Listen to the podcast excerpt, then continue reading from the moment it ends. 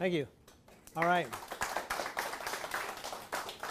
It's good to be back after 30 minutes. Uh, um, I wanted to share uh, with you guys uh, a session I, have started doing, and I'm, and I'm, just starting to take out on the road. And I, I, I, released it last week in Nashville, Tennessee, when I was down there speaking. And I wanted to share it with you guys because I like to not only uh, talk like Joe and I did in, in figure out and debunk and demystify things that are going on in our business in terms of our marketing and, and our strategies and the way we think. But I also want to look at things that help us just as people and the way we operate and the way we work um, as professionals in this business. So um, my session is basically called So You Want to Be a Rock Star.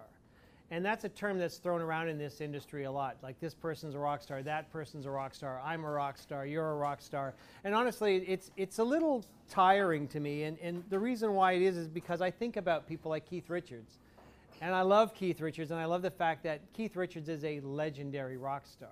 And he will outlive us all. And he even quit drinking, so he's even like, at, you know, he's raised that bar even more. So the thing about Keith, though, is in the Stones in particular, they are legendary rock stars. And, and I want to sort of take stories from the legends and take you through some things to look at how you're operating yourself and how you're operating your stores and, and holistically looking at the business as a whole. So why are we here, right? We want to be great. You know, we, want, we come to these sessions, we come to these things because we want to learn more. We want to be better. We want to be great. We want to exceed. We want to make an impression, right? And we want that to be profitable. So what I want to do with you guys today is I want to define a rock star versus a one-hit wonder or a flash in the pan. Because I think that's very important. Because there's a lot of rock stars out there, but there are only so many that are truly legendary. And follow along with me because I'm gonna I'm gonna make my case. But first and foremost, here's what defines uh, you know working through. I think this, I pulled this from Rolling Stone. But here's the thing about rock stars in general, right? They have talent, they have effort, there's determination, they attract attention for doing or producing something. That is the commonality between rock stars and one hit wonders. Come on. But legendary rock stars do all of those things. Excuse me, I'm spitting out some hummus there. Legendary rock stars do all of those things continuously over time. This is very important. Again, they do all of these things continuously over time. There's a methodology, there's a process. And see, one hit wonders don't keep a connection to their audience or understand the need to change. Anybody know who these bozos are? Thank you. That's so good. Everyone, everyone's fast on that. You can tell Toronto's like a new wave town, right? Yeah, there's still some of their stuff I think is badass, but again, that's why one-hit wonders don't stick around. They can be rock stars. One-hit wonders can totally be rock stars. I'm sorry if I'm blocking my screen. They can be, but they just don't understand that that um, that process and that need to change and grow. Was that, was that you in the sunglasses? That is me in the sunglasses there, but my head's down so you can't recognize me. Here's Johnny Reelgood, and the reason why I want to talk about this is Urban Dictionary defines a rock star as this, and I want to read this to you. Here's Urban Dictionary's definition of a rock star a person who always delivers the goods. If they say they're going to do something, they do it. Rock stars tend to downplay their success and don't like attention. They simply deliver consistent results and say little. That's really important because, see, automotive rock stars don't do that at all. We're going to tell you all fucking day how awesome we are, right? All day long we're going to tell you and we're going to tell you and we're going to tell you and we're going to get in our cars in the morning and we're going to shoot ourselves in the car in the morning. We're going to tell you how awesome we are and how great things are going to be. And i'm not taking shots at my buddy back there who's trying to do educational content. I'm talking about all those people that are great leaders and motivators and just tell me what they ate for breakfast this morning and how much brand is moving through their system while they drive to the dealership to be another rock star day. And johnny rotten is that person. Johnny rotten is the person who's going to tell you how much of an impact he had on punk rock you guys know who this is, right? Johnny Rotten, the Sex Pistols. Back in the late 70s, early 80s, the Sex Pistols broke out of England. Here's the thing the Sex Pistols were created just like the Monkees were. If you can believe it, Malcolm McLaren created this band. These guys didn't create this band. Joe Strummer, Mick Jones, Joey Ramone, Dee Dee Ramone, those guys met, they worked together in garages, they formed their bands. The Sex Pistols were created as an act. Like these guys were such an act, and they were perfect for the British market But by the time he actually took these guys on the road, their first little US tour crushed these guys. Like they couldn't even pull it off on the road. Rotten learned later on and created other acts. But the Sex Pistols as a band couldn't even do like eight or nine dates in the States. Sid Vicious got all strung out on even more heroin, killed his girlfriend then himself, and the band broke up. Like, again, just a nightmare. But this guy will tell you they are solely responsible for punk rock. And I will tell you something Detroit, Michigan was responsible for punk rock, the home of automotive. You know, MC5, the Stooges. Like Iggy Pop and the Stooges came out of Detroit in the late 60s, basically playing punk rock. And as Iggy put it, I think we killed the summer of love right? So there you go. Detroit, I think, created punk rock, and Detroit also is a home of automotive. So again, let's look at that because Rotten will always take credit for the work. And again, you have to remember that the people who sometimes speak the loudest may not always be delivering true work or, or, or truth in their music. So let's talk about some stories now that help us understand things that we can understand at our dealership, but we can understand them through the stories of some legendary rock stars. And there's a dedication to doing the work. So keep your enemies close. Not these two, not Mick and Keith, but the people, like what happened with these guys. And I'll, and I'll back up and I'll tell this story. Mick and Keith and the Stones were basically a glorified blues cover band. They love the blues, right? If you know anything about both of these guys, Keith Richards in his biography still feels that Mick Jagger is the best blues harmonica player he's ever heard. Pretty, that's pretty high praise for Keith Richards, who is like a disciple of blues music. But all they were doing is touring Europe and playing blues music in their early days. And the Beatles were doing the same. Beatles were doing covers, but then Paul and John started writing stuff, right? McCartney and Lennon were writing music, and they knew how to write hooks. The Stones manager saw that their profitability was based on their, their need to change, their need to start writing their own stuff. But the Stones couldn't do it. They could play their asses off. They could play dirty riffs and they could play blues all night long. So what the Stones manager did was he made a deal and said, We'll give Paul and John, give us some writing tips. Help us understand how to write and craft a song. You give me what you guys are doing to do that. Help Mick and Keith, and we'll give you we'll give you riffs. So Keith was trading riffs for tips on how to write music. And then the manager locked them in a room together. Mick and Keith got locked in a room together for a weekend, three or four days, and they weren't allowed to come out until they wrote their first song. They dedicated themselves to doing that work. And it's interesting because Richards talks about it now and he says the minute they got that first song locked down, it was like a tap that was turned on that he can never turn off. But it was dedication to doing the work and something that was going to make them more profitable. So take a page out of those stores that you see. There's stores we all look at, right? There's stores that are our McCartneys and our Lennons. Stores that go, wow, they do great work. I have a, my great friend Kevin Fry down in Cincinnati, the Weiler Automotive Group. You know, Kevin's group, they do good work. It's not necessarily taking it exactly as they're doing it, but you can find those good things, those good pieces that you can apply and figure out your own way and putting your own spin on it. Because even after Keith and Mick learned it, the press still thought the Beatles and the Stones were doing this, and all the time in the back, they're passing tips back and forth to continue to help each other evolve. So you can take things from your friend's story. You don't have to you don't have to punk it exactly, but you can you can take it and put your own spin on it and make it your own, and that's the dedication to doing the work. Anybody know who these guys are? The Smiths. Thank you, the Smiths.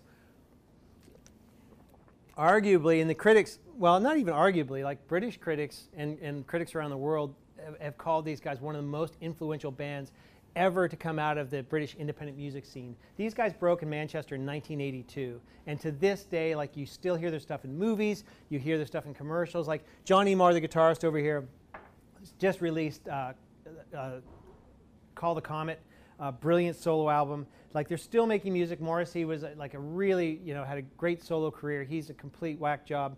But for these guys as a band, when the Smiths broke in '82 in Manchester, they were literally this band that were going to be like the next Beatles or the Stones out of England, and they only made it five years. They couldn't get past 1987 as a band. And the reason they couldn't was because of personality. Their dedication to doing the work wasn't there because they couldn't get past each other's personalities.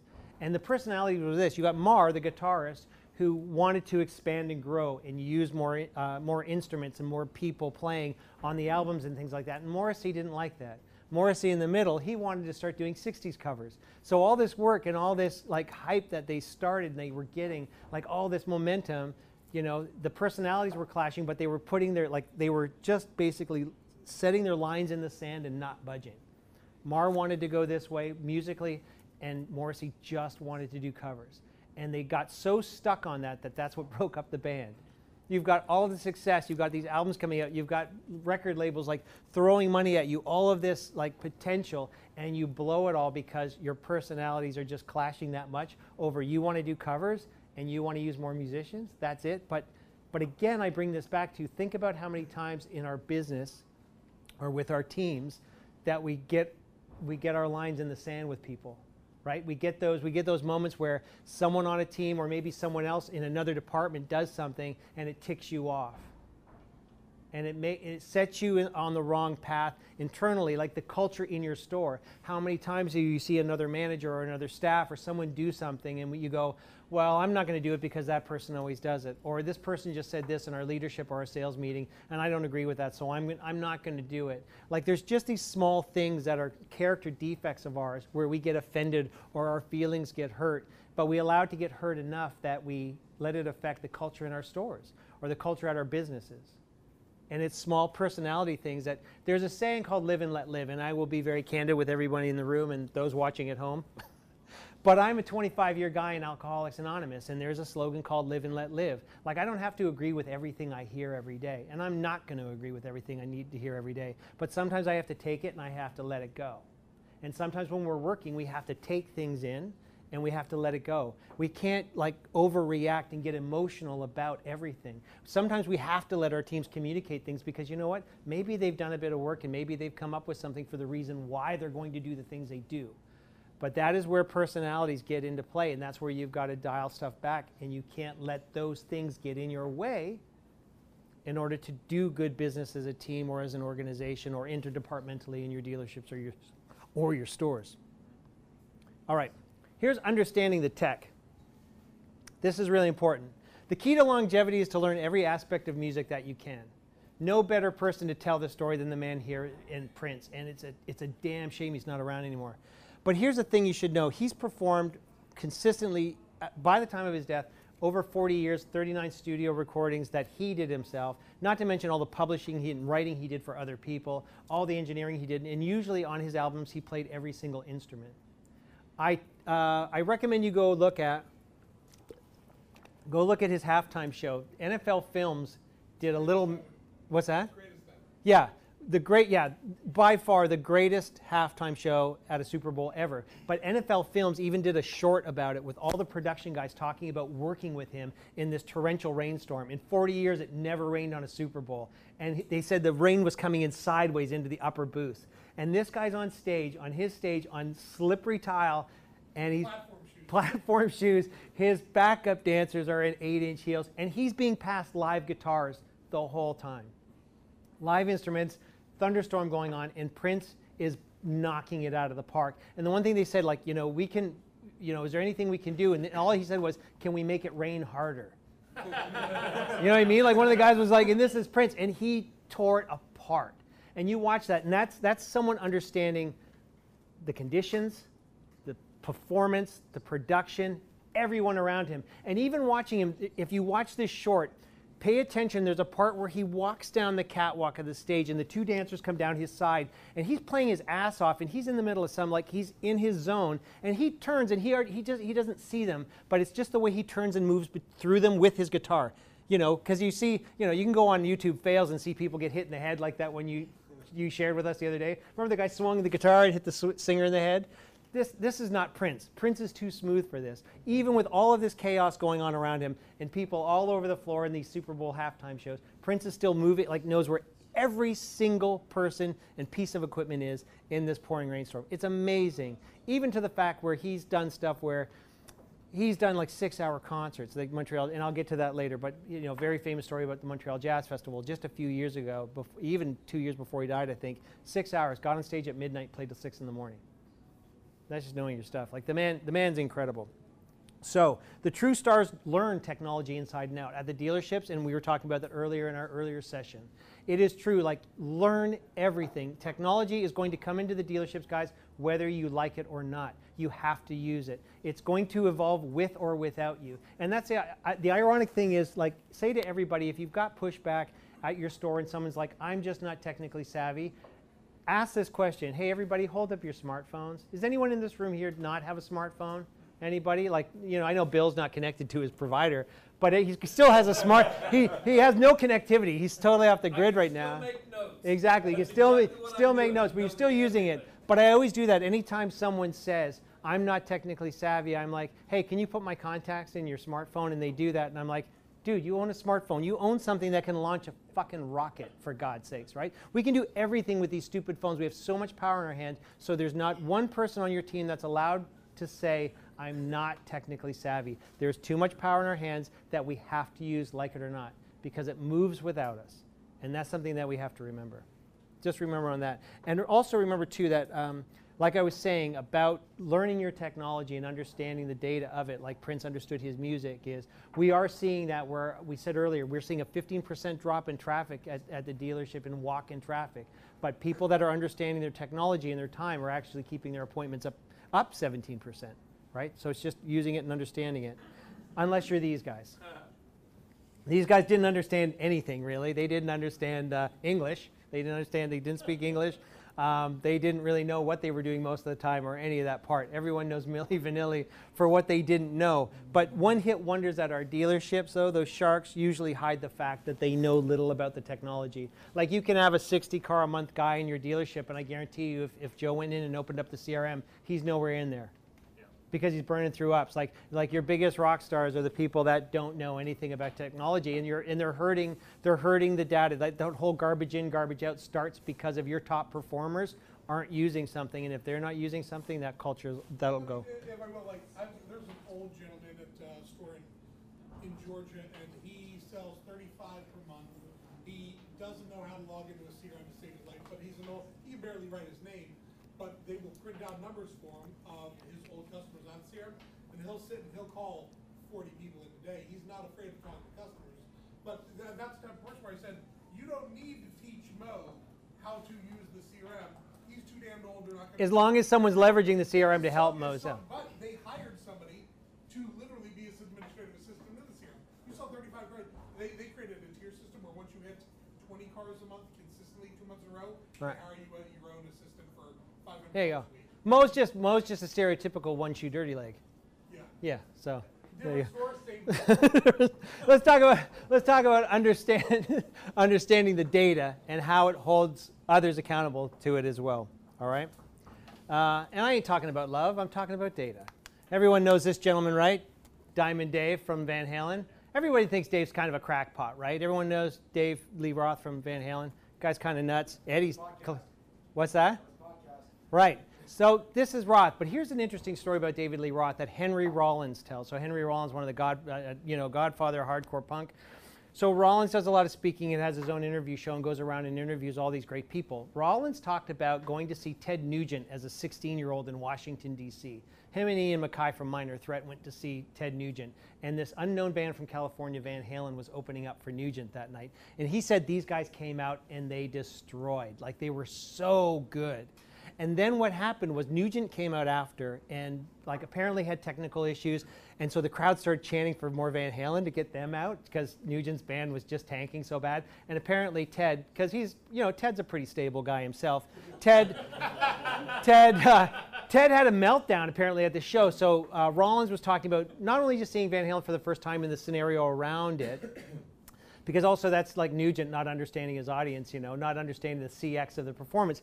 But Rollins went up and talked, finally met David Lee Roth and talked about that show. And the thing Rollins said that stood out to him was Rollins, uh, David Lee Roth, like a calculator, um, automatically remembered how many tickets were sold at the gate, what they sold at their own merch table that night, and what pieces and how much. They said he was just like a machine, and it was the first thing he said about the show. It wasn't like, "Oh, I'm glad you saw us." No, we sold that many tickets that night. Our take was this. Our merch was this. We sold this many T-shirts. We sold this many albums. he said apparently about Roth is that's Roth's understanding of the data. Does anyone know why they pulled out uh, the M&Ms? Van Halen pulled it out. Van Halen had the rider, right? Everyone knows the rider, the M&Ms, right? Van Halen had it in their rider. You got to pull all the brown M&Ms out of the package. Like we want a big bowl of M&Ms, and you got to pull all the brown M&Ms out. It was in every rider, buried in a contract in the back. And everyone after that did it to be like, I'm going to one up Van Halen and do something even goofier. The reason why they did this was to hold people accountable. So Roth understood the data, but apparently in an early tour, they had a stage kind of collapse, like not collapse, it, it, hurt people, didn't kill anybody, but law, the lawsuits and the insurance started flying around. And Van Halen realized because they are part of this machine, they are also part of the groups that could be sued for someone being injured. And so what they realized was that promoter and that production team weren't taking the, the safety factors in account. They weren't keeping their people safe. They put that rider into their contracts, deep into the contract. And if they didn't do it, they wouldn't play because they knew the promoters and the producers weren't accountable. They weren't reading their contracts. They weren't paying attention to what Van Halen was dictating for their, you know, as soon as they saw that, they go, these guys don't care about anything. They just want the gate. They're not taking care of people's safety or anything else. So that's why the old M&M story was actually true, was because they wanted to hold people accountable for their stuff. And that's why I want you guys to hold, you know, rockstar managers understand how data can help them build better things. You know, a rockstar manager is a guy who, like a legendary guy, is looking at data. For instance, so with Next Up, we have we have floor traffic data, right? We can see the walk-in traffic, we can see the appointments shown, we can see how many times a manager intros.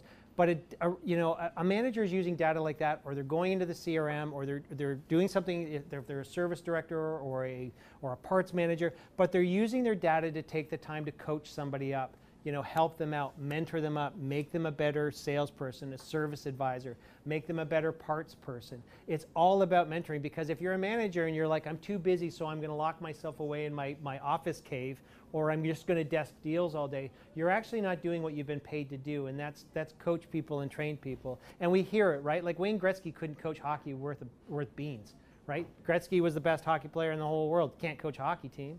So you know, your your 60 car a guy dude may not be a great manager, and they have to be people that are good with people to help people and empower people. So that's the thing about understanding your data and understanding how things run because you have to be that person that can take a new person that comes into the store and really, you know, welcome them into it. And I give I give dealers a ton of credit because when I owned my agency, I knew nothing about the automotive segment whatsoever. I knew nothing about dealership business. I knew nothing about automotive advertising, but the dealer principals were the guys that taught me everything I needed to know about the business. And I'm grateful to those guys. I didn't learn it from the OEMs because I worked at a tier one agency. I owned my own little small agency and I worked with dealers and they taught me all about the automotive business. And I thought that was really telling because their people also have to bring in all the new people and do the same thing. Their managers have to remember that too, and I think sometimes managers get a little lost on, on target. Now, Chuck Berry, on the other hand, in understanding your data or understanding your contracts or what you're writing up for people, Berry didn't understand that. Um, Chess Records was the record company that produced a lot of early 50s acts. Chuck Berry, uh, Fats Domino, a ton of them. And Alan Freed was a DJ in New York City who was playing all this rock and roll that was coming out. Thing is, was Freed was in Chess Records' back pocket Chess Records was giving him publishing rights and royalties on their artist uh, recordings, while Freed, so in exchange for Freed playing it on the radio. So on the first recording and pressing of Chuck Berry's Maybellene, one of the most famous rock recordings, Freed had publishing rights on that. Freed had publishing credit on that. So Chuck Berry was making basically about a half a cent on everything he was selling. And he didn't read the contract. And even he says it in his biography. I didn't read my contract. I didn't read anything and, and I learned the hardest lesson right away. But at the time of Berry's death, like Berry was a dude that if he played, if we had him playing this, he, he can't because he's dead, but if he was playing it, if he came in, Jason would have to pay him in cash before he even walked up on stage. Barry traveled light. He goes, just get me this backup band. I'll tell him how to play it but you give me a bag of money before I walk up on that stage, or I'm not walking up on that stage, and he'd take his money home. Like he left at, at closing, I, I think like his estate was worth about 12 million when he passed away, but now it's worth like an estimated 50 million because of his publishing and stuff.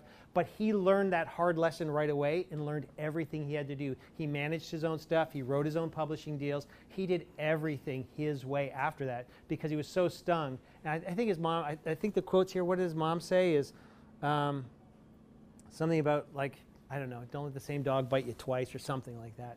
But, um, you know, one hot wonders though, like they, they don't understand the data, so they burn through ups, right? One hit wonders will burn through a lot of ups and they'll create a really lousy environment and a culture at your store. They just won't like it. And, you know, but they, um, and it really does affect everyone. And they look at social media and the landscape, right? Like, so people who want to be rock stars and don't understand using data to make themselves better, they just want to use social media and they want to use their, I've got my own way of selling cars and I don't do what everyone else does because I'm a social media rock star and I got to put my stuff on Instagram every day. And my whole take on that is this is like being Instagram famous is like being rich in Monopoly. So just remember that next time where you're sort of coveting what someone may have up on social media because you can make yourself whatever you want on social media. You really can. It does not take a lot of time, nor it does take any effort. But the real truth is um, the work, right? So, like one hit wonders, they don't understand the work and they don't understand how data ladders into that.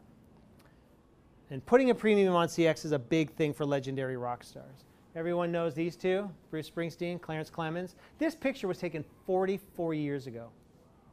44 years ago, and these guys are ripping it out, right? Everyone under like see, and everyone sees this picture of Springsteen and they get it. Like someone tell me, give me. Um, I would just go around the room, shout out someone that if someone said, "I'm going to go," I'm, I haven't gone to see concerts in a long time. It's been five to ten years since I've gone to see a live concert. Who should I go see? Just tell me anybody you tell like without even blinking who you'd go see. Doesn't matter. And don't be no, don't be funny. Like someone that you go like no matter every time I see them they just they kill. Train. Who? Okay. Joe, come on, you see a lot of live music. But who but who would you say though? Like who's that person that you go, you know what? If you're gonna go see somebody, this person never disappoints. Uh, come on. Brad Paisley. Thank you, Brad Paisley. Madonna. Madonna, okay. Kiss. Kiss? Great. Garth Brooks. Steel Panther. Roger Waters. Steel Panther. Roger Waters. Everyone's got one. Mine's like one of mine's like Fishbone from LA. Or uh, you know, I've got them. Uh, like Sheryl Crow just played here last week. Like Sheryl Crow played at Budweiser stage. Like you know, I'm, I'm a punk rock kid that grew up in the in the 80s in that scene, but I've seen Sheryl Crow live, and, and she tears it up. She is so good live. So again, but those are those things that we can, when you think about it, you can really pull those people up right away. You can you can tell people, and that's what this is all about. And, and, and, and Springsteen said it best: sustaining an audience is hard. It demands a consistency of thought, of purpose, and of action over a long period of time. How do we start this? It's doing these things over continually over a long period of time. And Springsteen talks about that, right? It is that. And that is that CX, right? So leadership should leadership teams should be placing that onus because when you go see Springsteen in concert, he's going to give you three hours of blood, sweat, and tears, and he's going to sing to you. And people are, people talk about going to see Springsteen, and if they're close to the stage, they're like, he was singing right to me the whole time right? People talk about that at, the, at, shows like Springsteen. Springsteen touches people, like Kiss, Garth Brooks, Madonna. It doesn't matter if you're dialed into those shows and there's someone that really goes the extra mile to have like you know U2, you name it. Those those those shows are so big, but that show, that performance at your dealership, just the fact of walking in and making that person's visit that that memorable for them that they go away and say, "Hey, who should I buy a car from?" Buy from Brandon's Toyota. Like that performance was amazing. It like everything about everyone I met, everything I looked at, everything I ta- everything I touched, talked to, drank, ate at the store, everything was like incredible. I would go back there every time I needed to buy a car. That is that same thinking of like Springsteen puts so much into every concert he plays. So are you putting so much into every visitor that comes through, or are you pre-qualifying them before they even break the glass? Something to think about. It was a long time for you. It was a long time for me. It was a long time for anyone. Looks like it's meant to be. No, it's not, Axl. It's not meant to be. Because Axl, here you go. They're talking about CX and concert CX. Nobody shouted out Guns N' Roses for one of those memorable concerts because these guys, like Axl Rose, would be three hours late for stuff. You know, before the reunion, there was two guys in my agency that went to that show. And I think they went to Hamilton to Copps Coliseum. And I remember them coming back the next morning and they were like, those MFers were three and a half hours before they got on stage. That's actually what broke up the band. Slash shut down the band because he was so pissed at Axl coming on stage late like that every night because C- Slash understood the CX. Like you can't make people wait like that. You can't have people pay 90 bucks a ticket on a school night with the babysitter taking care of the kids and you're in Hamilton waiting for Axl Rose to like take a sweet time and get out on stage. Isn't that how Axl Rose got uh, got all the ownership of the rights of the songs? Because he wouldn't go out on stage. Slash cared so much about finally going out and giving a concert that they signed over the rights to him. Yeah, something, yeah, something along those lines. Like he handcuffed him so much. And that's the thing, like Slash is a performer and understands what the audience is there to get, like what the audience is there to pay for. And that's the same thing. This is almost like turnstiling. It's like every time you make a customer wait, every time you walk away from them, every time you go just get a manager, every time you just, I'll be right back, every time your phone goes off and you take that text or phone, I just got to take this. Every time you walk away from the customer, you're Axl Rosing them. Let's use that term moving forward. Oh, you just totally Axl Rose that guy. Because turnstyling's too, you know, it's too old school. Let's, let's just call it you Axl Rose them. Because you do. Every time you make someone wait, you're killing that experience for them. And no one likes to wait. They'll wait if there's a purpose behind it. If you're waiting with them and you're doing something, so think about that time. Like think about the think about the things you're doing in case like in case finance is busy and you can't get that person in because both your finance managers are working deals with people, but you know one's been in there for maybe 25 minutes. Like on our platform, we can see, okay, you know, uh, we've got a finance manager who's been in for 25 minutes. We're usually 30 minutes in finance per customer. We've got five more minutes. Why don't you and I do the tech? It's just thinking about what can you do to keep keep your customer engaged so they never have to wait because that is the thing that killed again these guys were like the smiths these guys came out like their first album did nothing for a full year and then they were the biggest band ever and i, I don't think that was 10 years maybe right if you look at their whole timeline before before they broke up okay timing is everything we're in the home stretch here so bands like the stones like u2 like springsteen garth brooks they're all well run organizations right? They're not just bands. They are big corporations. They are organizations. And they understand the consistency of being in front of their audience and how to be in front of it, even if they're not playing. It's album releases, it's interviews, it's side projects, it's different things. Maybe it's a documentary, maybe it's a movie. Like Dave Grohl from the Foo Fighters is brilliant at that, right? Like there's a lot of content he produces in between stuff. They, th- those organizations, not just the band, understand how to stay in front of people. And that's that consistency. And there's a reason why all of these bands are the highest grossing live acts, is because by the time they get back out in front of these audiences, people can't wait to give you their money, right? And that's that consistency of staying in front of them all the time, right? Just different ways, different pieces of content, strategically moving them through their funnels until it's time to play again, or it's time to bring them back into your concert venue for your own show for them, okay? So use their time when you're not in front of the customers. Think about that. What are you doing when you're not in front of a customer? Like we talked about earlier, are we standing around? Are we hanging around waiting for walk-ins? Or are we actually doing things that can actually make our dealership better? Maybe you like to write. Maybe there's a blog you can write for the dealership website on something that you're passionate about in the dealership or a facet of the business. Maybe you're working your CRM, and, and I get it. You, you can't spend every, every minute of every day working the CRM, but maybe you're out doing some community work, or there's all sorts of things you can be doing as a dealership employee because you, are, you have five and a half hours of your day where you're not in front of a customer. I have the data, and the data doesn't lie. I got 12 years of data that shows you are not in front of a customer for five hours of your day. So if you're too busy to do things that are asked of you, or too busy to do otherwise, I will I will call shenanigans on that because there's just too much time. And it's interesting too now, I, I've been doing this experiment for about two months now where I'm literally clocking every second of every day. I'm using Clockify app on my browser and I'm literally time tracking every little thing and every big thing I work on to like really look at where I'm spending my time and how I'm spending it because I want to practice what I preach. How much is on spell check? How much is on spell check? Oh my God, like 16 hours. Go back. Use Grammarly. You do Grammarly. Go back? Why? Sh- shut up. You've, you, you've had your time, Webb. Sit down. Go, don't, don't you have a nap to take or something? You know, yours. Oh, I'm sorry. Sorry. just sit. Just, just, just stay. Just stay down. Exactly. No kidding. So the, the Miseducation of Lauryn Hill was a huge album. That timing is everything. And when her album came out, her solo album came out, she was the biggest thing in R&B. They were hoping for Lauryn, like they were literally hoping Lauryn, like they had everything, like the perfect package of everything. And that album of hers was brilliant. Won all these Grammys. Like they had movies lined up for her. They had everything lined up for her. And she was like, nah, I'm going to go crazy. And uh, so, so, but not that she did, but it just like her behavior got really erratic. She didn't show up for stuff. You know, she refused to do things. Like, and I get it you, you're an artist and you can have your own you can have your own own persona in your own in your own life You can. Nina Simone, classic pre-example of, of Lauryn Hill. Like Lauryn Hill was like the second version of Nina Simone. Nina Simone, for those of you who don't know, uh, jazz ingenue, brilliant singer, and then she decided, hey man, like I'm going to do my own thing, and like kind of disappeared, right? And so Lauryn did the same thing, and for her own reasons. However, she came back and, and got every time she came back though, and got in front of audiences. And this is the thing, I don't care how you act and I don't care what you want to do with yourself, but every time she got back in front of audiences, though, she brought the erratic behavior with her. Super late, like Axl Rose for gigs, not showing up different things. It's like, you know what?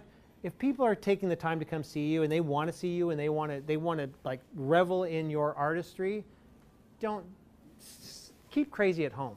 Like bring bring the bring the pro you know bring the pro version of the show to the stage. Bring the pro version of your show to your dealership. You know, take that time and really bring that. Don't be erratic when you're doing things, right? So it's an extreme look at it, but it's the other thing too because I think sometimes we do that. Our erratic behavior is talking about all the stuff we do on social media.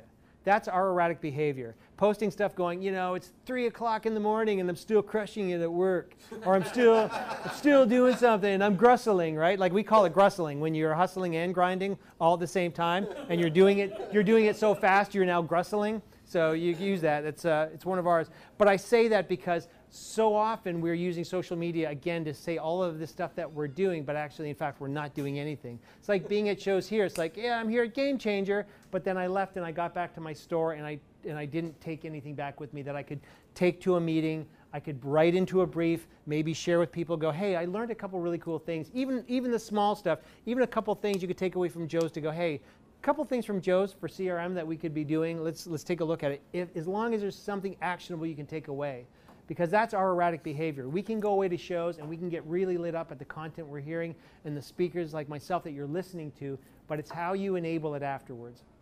And that's a consistency instead of being erratic. Instead of going to shows, getting our heads full of thought and then, and, and, then posting all about it, but then not doing anything about it. And that, and that is really tough, right? If you don't follow any, any process, it ultimately blows up on you, right? It's going to blow up on your team, it's going to blow up in your business. I don't care how you do it or don't do it, but you've got to have some sort of accountable process, okay? No one is bigger than the band or the store. Remember what I said, these guys are organizations, right? Bands are organizations, they're corporations. No one is bigger than, like, the Stones need a record company. They need a record company to produce, like, to press the albums, distribute them, sell them. They need management and financial teams to run that business, sell the merchandise. Charlie Watt of the Stones took all their merchandise in house back in the 80s because he saw how, he understood the data and saw how much money they were losing to outside vendors selling and, and having all the rights to their stuff right? But the engine that runs the stone, the engine that runs Springsteen, they're all those things. So anyone that's out there that's telling you at their store that they're bigger than the store, that they're the reason that store's successful, I call bullshit again because you, you don't have anything unless that manufacturer is building you cars, right? You're not, a, you're not bigger than the store because if you don't have a manufacturer, you don't have cars to sell. If you don't have a GM that's empowering you to be a blabbermouth on social media and talking about how great you are and allowing you to do that stuff, that's fine if they're empowering you to do that and you love your job and you're selling stuff and you're doing good business for them. But that general manager is empowered, like that general manager is your road manager. He's giving you the venue in which to do it. You are not bigger than the store. Rock stars and automotives are not bigger than the store because without all the other pieces, they have nothing to perform with. They have nothing to give a customer or their audience when that audience breaks the glass. And that's the thing we need to always understand is we aren't. And that's best working in a team instead of always empowering the individual because I can also tell you I've done like closed door meetings with small groups of dealers that have talked about allowing the rock stars to get away with things that has critically hurt their business. And from the words of one of them, if I knew how much money I had to pay out to correct things one of our rock stars did at our dealership, I, I would have I would have gotten rid of them earlier. But we turned a blind eye to stuff, and it killed our culture. From an HR standpoint, from a legal standpoint, these are the things you have to remember. No one is bigger than your organization's mentality of what you want to do for your customer, right? So again, sustaining an audience is hard. It demands a consistency of thought, of purpose, and of action over a long period of time. That's the thing you always have to remember. And take it from Springsteen and take it from Richards. Yeah, you know, look at Keith. He's, you know, he's not the best looking guy anymore, but he understands it. He understands longevity and he's wildly successful and he's one of the happiest guys you'll ever meet. Like, how can you not be? Look at this guy's life. But he understands the business of it and he's enjoying himself. So I hope that you take some of the stories. I hope you take some of the lessons from some of our legendary rock stars. And if you're going to make people or yourselves in your organization a rock star, make them legendary because then it's more of a team effort. Good? That's it. All done.